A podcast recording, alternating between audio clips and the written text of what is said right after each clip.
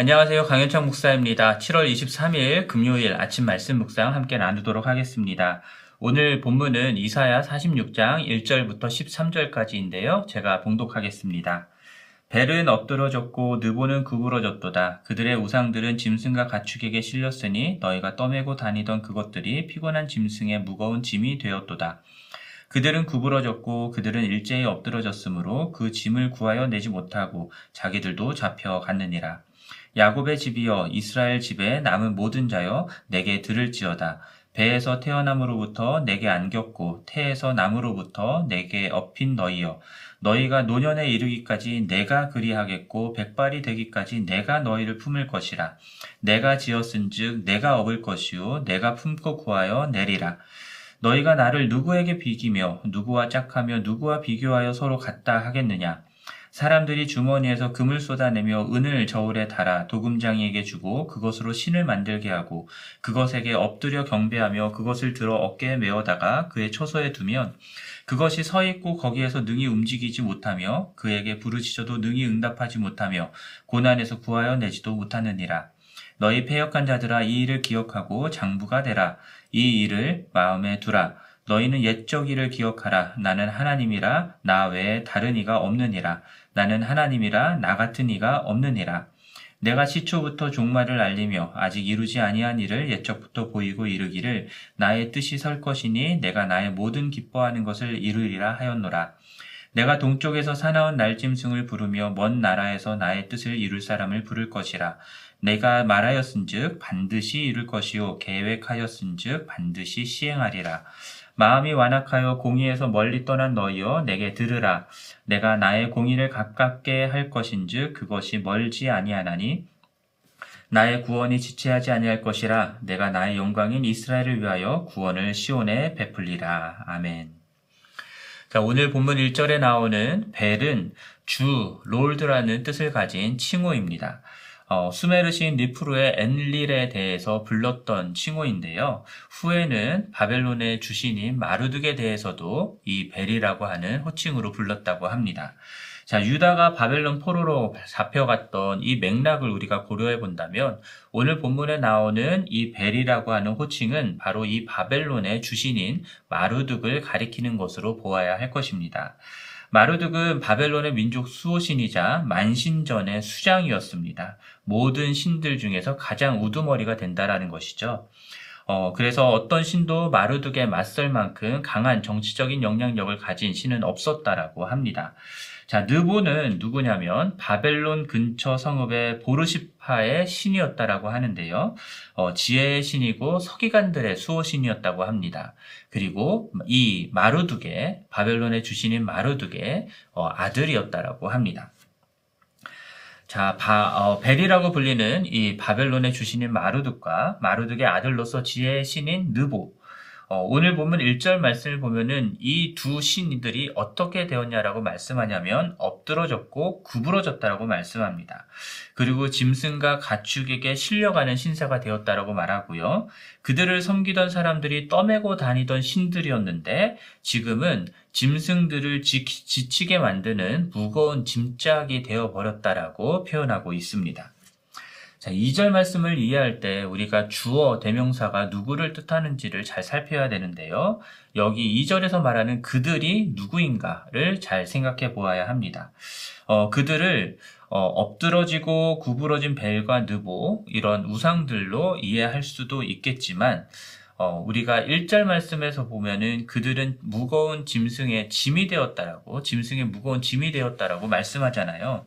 그래서 2절 중간부에 나오는 그 짐이 되어버린 우상을 구하여 내지도 못하고 자기들도 잡혀갔다라고 하는 이 표현을 볼 때 2절에서의 그들은 우상들이 아니라 그 우상들을 믿고 섬기고 따랐던 그 우상들을 메고 다녔던 바벨론 사람들, 어, 특별히 바벨론의 제사장들과 같은 사람들로 이해하는 것이 맞다라는 생각이 듭니다. 자, 바벨론이 한 번에 어, 구부러지고 엎드러졌습니다. 이 표현은요, 전쟁에서 패하여 망하였다라는 것을 보여주는 표현이기도 합니다. 그래서 메소포타미아의 전쟁에서는요, 진 나라의 우상이 전쟁 노획물로 약탈되어 이렇게 실려가는 일들이 있었다라고 하는데요. 그렇게 전쟁 포로가 되어서 짐짝처럼 짐승과 가축에게 실려서 벨과 느보를 어, 그렇게, 어, 그 우상들을 섬기던 바벨론 사람들조차도 그, 어, 실려가던 우상들을 구해낼 수 없었다라는 것으로 우리가 이해해야 합니다. 왜냐하면 그 사람들도, 어, 그 잡혀가고 있는 포로 신세가 되었기 때문이었죠. 자, 그들이 그, 어, 벨과 느보가 정말로 참된 신이었다라고 한다면 이렇게 짐짝처럼 끌려가는 신세가 되어서는 안 되는 것이겠죠. 자, 그들이 참된 신이었다라고 한다면 전쟁의 포로로 끌려가는 그의 백성들을 구원하지 못한 채 그냥 그렇게 실려가는 신사가 돼버리면 안 되는 것이죠. 그러므로 이 표현들 속에서 우리가 발견하게 되는 것은 벨과 느보와 같은 우상들은 참된 신이 아니다라는 것을 우리에게 분명하게 보여주는 것입니다. 자, 그렇게 보면은 우리가 한 가지 질문이 드는데, 그럼 하나님도 참된 신이 아닌 것인가? 라고 하는 생각을 해볼 수 있습니다. 왜냐하면 하나님을 믿는 북이스라엘도 아수르에게 망했고, 남유다도 바벨론에게 망행, 망해서 포로로 사람들이 끌려왔었기 때문이죠. 하나님은 하나님의 형상을 만들지 말라고 말씀하셨으니까 벨과 느보처럼 수레에 짐짝처럼 실려가는 그런 일들은 없었겠지만 자, 그를 믿는 그의 백성들이 전쟁에 져서 포로로 잡혀가는 것, 그것을 막지는 못했으니까 그 하나님 역시도 다른 우상들과 다르지 않은 그런 어, 존재다라고 생각해 볼 수 있습니다. 음, 하지만 이스라엘과 유다가 전쟁에서 패하고 망하게 됐던 이유는 그들이 하나님과의 언약을 지키지 못하고 범죄한 것에 대한 하나님의 심판 때문이었습니다. 어, 하나님이 바벨론에게 졌기 때문에가 아니라 하나님이 바벨론을 이용하여서 당신의 백성들을 심판하셨기 때문에 전쟁에서 패하고 포로로 끌려갔던 것이죠. 그리고 당신의 백성들을 그렇게 심판하고 망하게 내버려 두, 두지 않으십니다.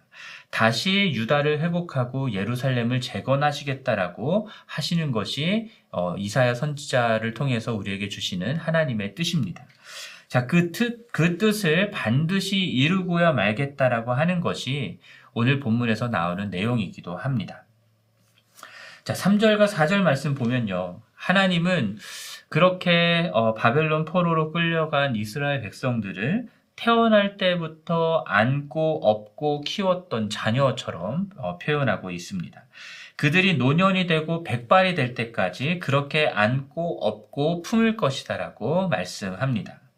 하나님이 지으신 하나님의 자녀들이기 때문이죠. 하나님과 언약을 맺은 하나님의 백성이기 때문입니다.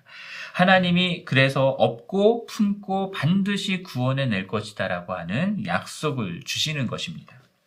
그러니 5절에서 말씀하는 것처럼 구원할 능력이 없어서 전쟁에서 패해서 짐승의 수레에 짐짝처럼 끌려가는 벨과 느보와 같은 우상과 하나님을 비교하지 말라라고 말씀하는 겁니다.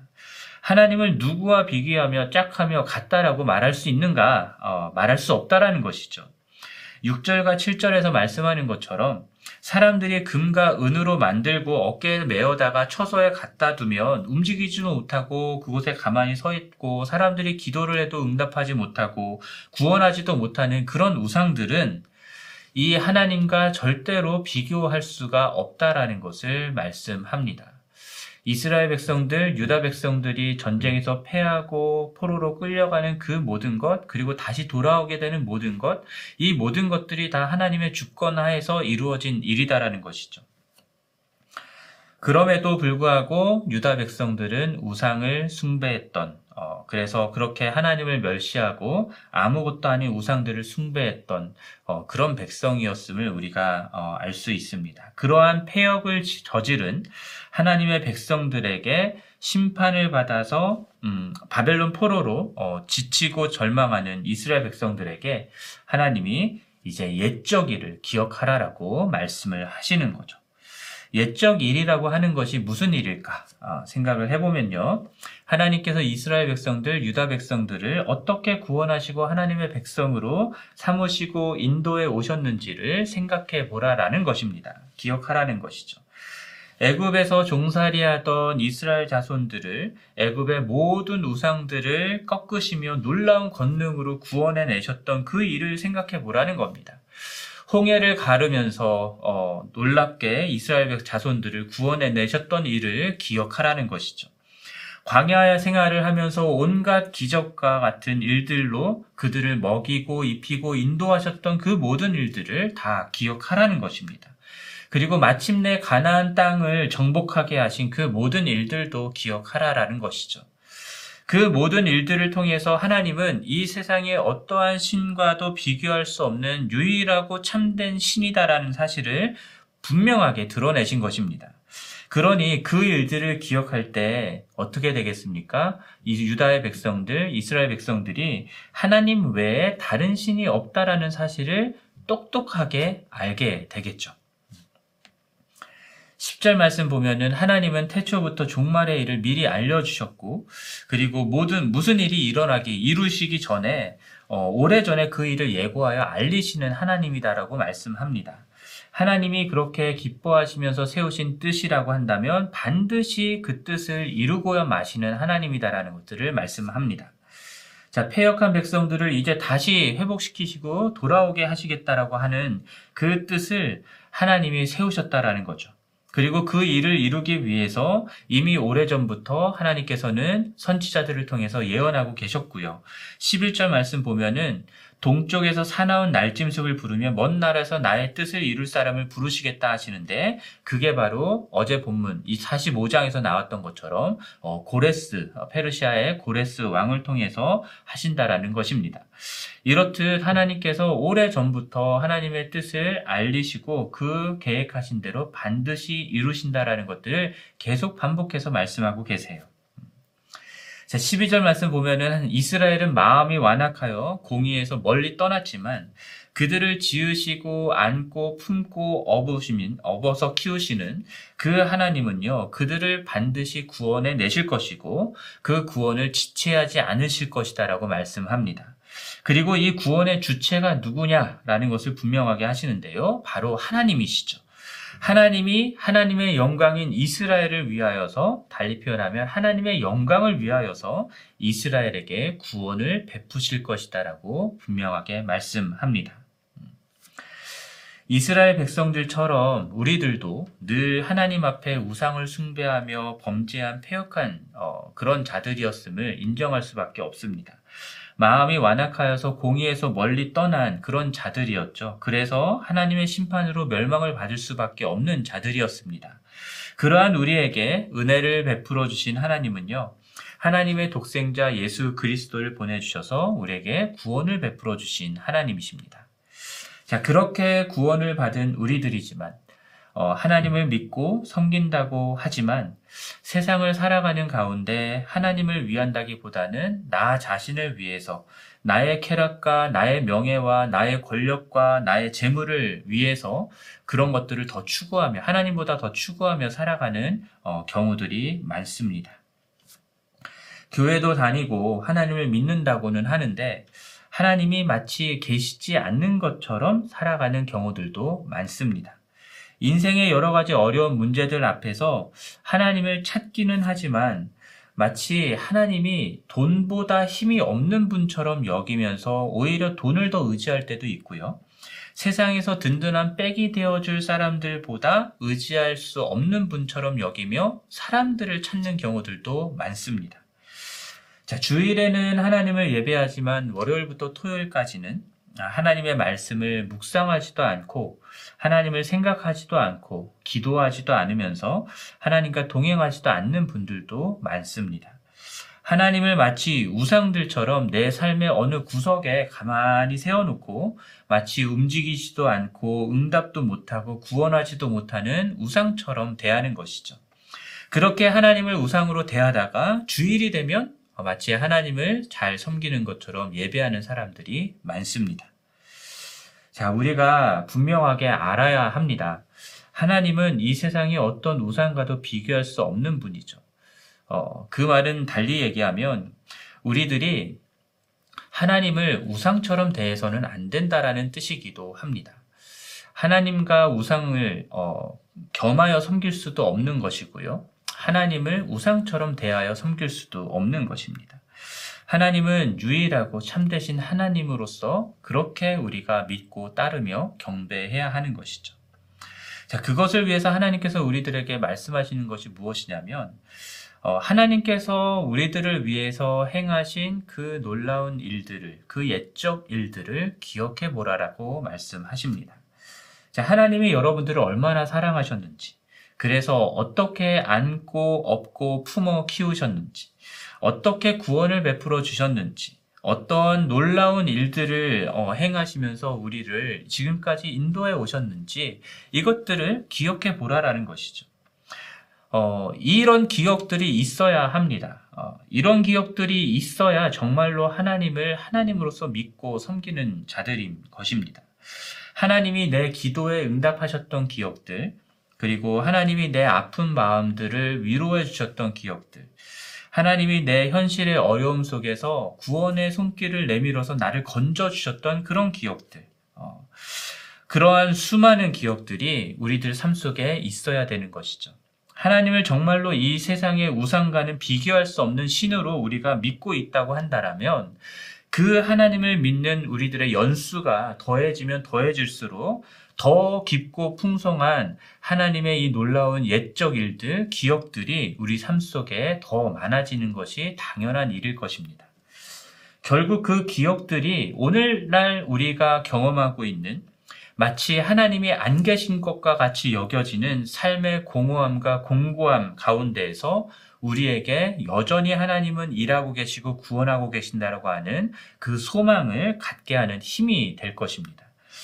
포로로 잡혀가 있는 상황에서 아직 이루어지지 않은 구원이지만 하나님이 그렇게 하시겠다라고 말씀하시니까 그것이 반드시 이루어질 것이다라고 믿을 수 있는 그 힘이 바로 옛적에 하나님께서 행하셨던 그 놀라운 일에 대한 기억에서 나올 수 있다라는 것입니다. 그러므로 오늘 하루 여러분 하나님께서 여러분들에게 베풀어 주셨던 그 놀라운 사랑과 은혜 그리고 구원의 옛적 일들을 한번 기억해 보시기를 바랍니다.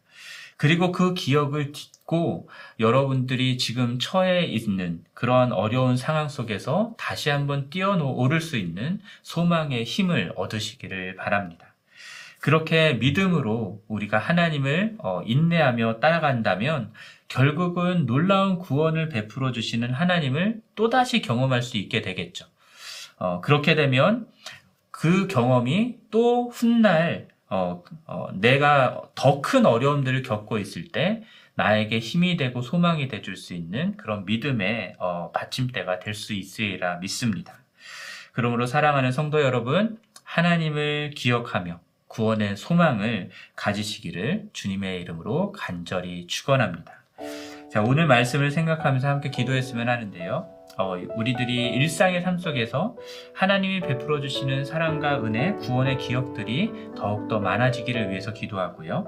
또 현재 어려운 상황 가운데 있는 분들이라고 한다면 그러한 어려운 상황 속에서 구원의 소망을 잃지 않고 붙잡는 하나님을 붙잡는 그 힘을 얻을 수 있도록 위해서 기도하시고요. 또 환우들과 어려움 속에 있는 성도들에게 하나님의 치유와 회복이 임할 수 있기를 위해서 이 시간 함께 기도하도록 하겠습니다.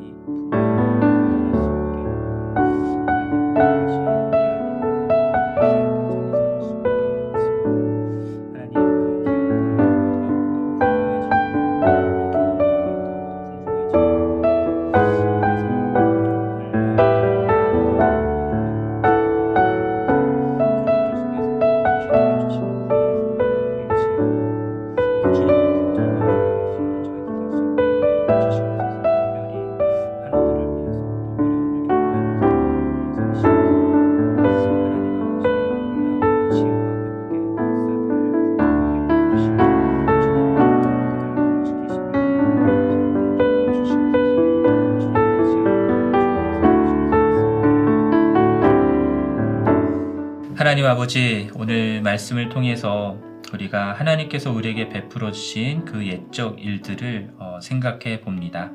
하나님, 우리가 일상의 삶을 살아가면서 정말 많은 어, 일들을 경험하게 되고 겪게 되는데, 하나님 그 가운데에서 우리에게 놀라운 사랑과 은혜를 베풀어 주시고, 또 구원의 손길을 베풀어 주시는 그 경험들이 더욱더 풍성해질 수 있게 하여 주시고, 그렇게 하나님께서 우리에게 베푸신 구원에 대한 기억들이 더욱더 많아질 수 있도록 은혜를 베풀어 주시옵소서.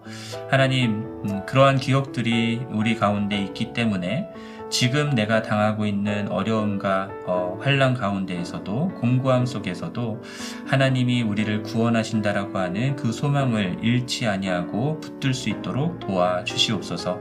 특별히 환우와 또 어려움을 겪고 있는 성도님들을 위해서 이 시간 기도합니다. 하나님 아버지께서 그 모든 아픈 것들 주님 치유하시고 회복시켜 주시옵소서. 그 모든 어려움들로부터 구원하여 주시옵소서. 그래서 우리가 믿는 하나님이 이 세상의 모든 우상들과 같지 아니한 유일하시고 참된 하나님이심을 드러내 주시옵소서. 이 모든 말씀 우리 주 예수 그리스도의 이름으로 기도합니다. 아멘.